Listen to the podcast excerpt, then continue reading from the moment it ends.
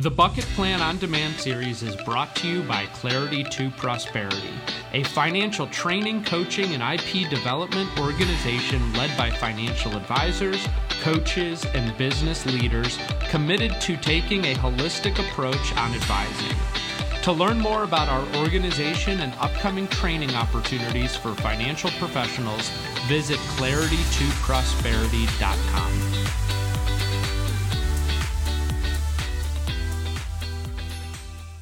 Hello and welcome to the Bucket Plan on Demand. I am your host, Dave Alison, and we have a great episode in store for you today. In December of 2022, I was asked to present to our C2P Enterprises advisors at our semi annual mastermind collegium to talk all about taxes. I wanted to address where we were in 2022. What tax policies did we see that got proposed and made it all the way through becoming new tax law that are going to impact us and our clients into future years? What policies were proposed that didn't make their way into getting approved into new tax law that we need to be aware of because these are things that we're probably going to see again into the future. I also talk about what's in store in 2023. What are some of the new numbers, tax rates, ideas, and strategies that we need to know about and we need to be talking to our clients about? And so I hope you find this content valuable. And let's go ahead and turn it over live at the Mastermind Collegium. So, what we're going to talk about today is some of the increases in standard deduction. And what I want to spend the first 10 or 15 minutes talking about before we bring up the panelists is just kind of what happened in 2022. And what you're going to hear from a common theme, Jason and I spoke about it this morning. Jason shared it, or yesterday morning, excuse me. Jason shared it um, in that optional session on the Rainmaker multiplier. But when we think of taxes, there's these three elements that are a key differentiator for all of this. And you, if you've come to the tax management journey, you've heard me say this over and over. And uh, Jason and I and Greg Hammer and a couple others kind of talking about an analogy of how we would frame this with a client to help them understand. And uh, think about if you were building a house, right? If you and your spouse were going to go build a house, what would be the first thing you would do? You would hire an engineer or an architect to build a blueprint, right? And that's very much like tax planning. Can hire us through our holistic planning process to build them a blueprint on how to save in taxes. But once that blueprint is drawn, what's the next step in building a house? You need to hire the general contractors to actually go build that house for you. That is what tax management is, right? And I've shared this over and over with my clients. In order to get tax management, you have to become a wealth management client. You can't simply just hire us for planning. So, you can't just hire for a plan and receive tax management. It's not feasible, right? We need to see everything, we need to be able to control everything. And then, when your house is built, what needs to happen before you feel safe and secure? You have it inspected right? You need to make sure it's up to code. That's what tax preparation is. And all these things are important, but I think there's this huge differentiator. The team asked me to just kind of give an update on what we're seeing ahead, looking out into the horizon, because as I always share with every one of my clients, for me, tax management is like a game of chess. When I play chess, I'm trying to think three, four, five moves ahead. Differentiated from when I play checkers, I'm just thinking about what my next move is. Tax management is like a game of chess. We need to think three, four, five moves ahead. And every year, something that I look at is uh, the Green Book that comes out. Is anyone familiar with what the Green Book is? It's the president's proposal on how they're going to reconcile the budget, right? It's the greatest in depth look at tax policy changes that they're trying to propose. And I like looking at this because at the end of the day, all bad ideas have to start somewhere. And there's a lot of bad ideas in this green book for our clients, right? Our clients that actually have money. And so I want to run through some of these things because I think this is what we all, as planners, as advisors, as tax experts, need to be thinking about. So, in Biden's Green Book that came out in May of 2022, here's some of the big things. I ranked it from the things at the top are probably most impactful to your clients, the things at the bottom, not so much unless you have clients over $100 million. They're actually known as billionaires, according to Biden now. But uh, the billionaire tax for people who have over $100 million. But, and not to get political here, this is just what he put out. Increased individual tax rates. We all know 37. He wanted to go to 39.6%, but he wanted to do that at 450,000 of income, whereas today it's at about 650,000 of income.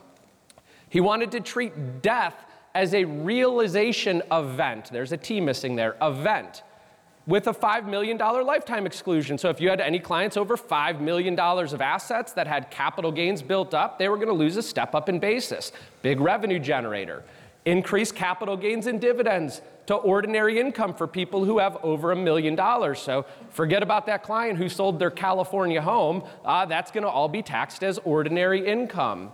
Increased corporate tax rates from 21 to 28 percent. Limited the use of one of my favorite tools, donor advised funds, to avoid private foundation payout requirements, carried interest charges, if you have any hedge fund managers, and last but not least, that billionaire tax.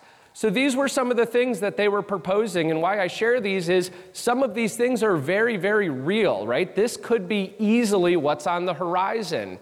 They also changed some planning techniques and opportunities that we take advantage of. Anyone ever have a client that used a like kind exchange? Right? Yeah, of course. They wanted to create limitations there. They wanted to impose a tax on asset swaps. If you ever use irrevocable trust, one of my favorite provisions is a swapping provision where I can swap assets in and out of that trust. Well, that would have been taxable.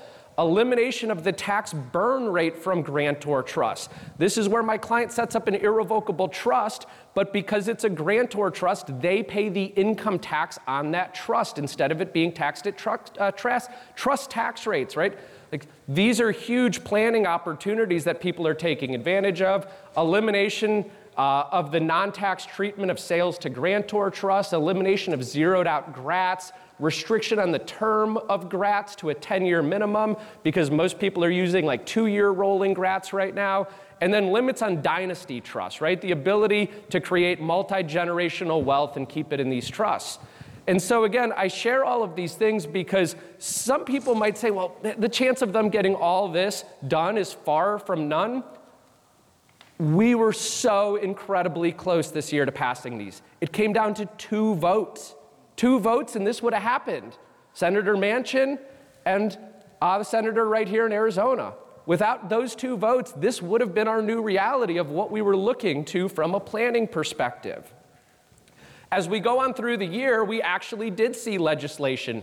In August, we saw the Inflation Reduction Act. So many of us know the Inflation Reduction Act was the largest investment in environment and climate change in US history investments in clean energy, technology, hydrogen, nuclear, renewables, fossil fuels. They incentivized oil companies to reduce greenhouse gas emissions, consumer rebates for different programs that our clients can go and implement. That's really the big one in this of some of our clients might be eligible for some tax credits now.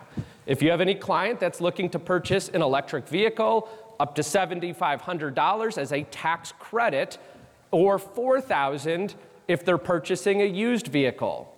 It's based on the retail price, and there's phase out limits. So, as a planner, right, if I know my client is thinking about buying an EV this year and they're right up to one of these income limits, I might be advising them on how we might be able to defer some income. Maybe we go max out that 401k or the SEP and try to get their income down to get them this credit.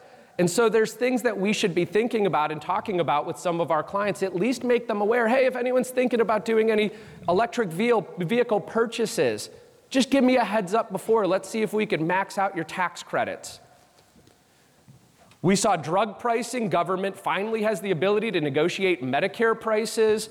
We have drug manufacturing rebates. We have Medicare beneficiary spending on drugs capped at $2,000 annually. Hopefully, that'll help some of our retiree clients. And then some caps on insulin at $35 a month. That was all part of this bill. Taxes, I won't really spend too much time on this one, but massive changes to the biggest corporations in the United States. A corporate minimum tax equal to 15% of book value. So, book value is a different way of measuring accounting on these corporations. It applies to corporations over a billion dollars. What's really interesting is why do these big corporations pay no income tax? Because Congress created incentives for them to invest in things like depreciable assets, tax credits, investments in different areas of the country to stimulate and now they're doing this, which is going to totally counteract all of those incentives that they've given them over the last five or 10 years.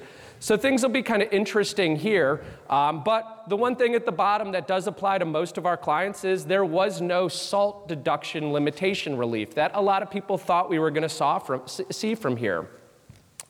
And then the last one that I just want to touch on is I kind of think about what happened in 2022 from a tax perspective. But the Secure Act 2.0 has not passed yet. I fully believe this will pass in a lame duck session in Congress this month so that we will have Secure Act 2. It has full bipartisan support. It's a good bill. Nobody really objects to it. And this is going to impact our clients even more, which I can't wait because it's such a big marketing opportunity. It's going to increase RMDs to the age of 75. You can see there's a phase in there. Um, so there's going to be a little bit more complication on who and when people uh, need to take required minimum distributions. There's an increased catch up contribution uh, for people. In the House version, it's age 62 to 64. In the Senate version, it's age 60 to 63. They'll come and agree on some age. But what do you notice about that catch up provision? What's interesting about that? It has to go to a Roth IRA. So when people always ask me, Dave, do you think they'll get rid of the Roth IRA? You know why I always say no? Because the Roth IRA is a revenue generator for the government, and our government is desperate for revenue right now, right? They can only think of things in 10 year segments. They can't think beyond that. So they're going to say, well, we'll let people contribute even more to their retirement plans, but we can't lose any more tax money to do it. So they're going to mandate it goes to the Roth. It's a revenue raiser. They're also going to allow employers to make contributions to retirement plans equal to employee student loan payments, which is going to be an administrative nightmare. So get ready for that if any of you are managing retirement plans. It also has a new exception 10% penalty on retirement accounts for some small things like emergency expenses up to a grand per year, domestic abuse $10,000 per year, terminal illness, clients terminally ill, they could access their whole retirement plan, and premiums for qualifying long term care insurance, which we'll probably think of some good strategies there, up to a $2,500 cap.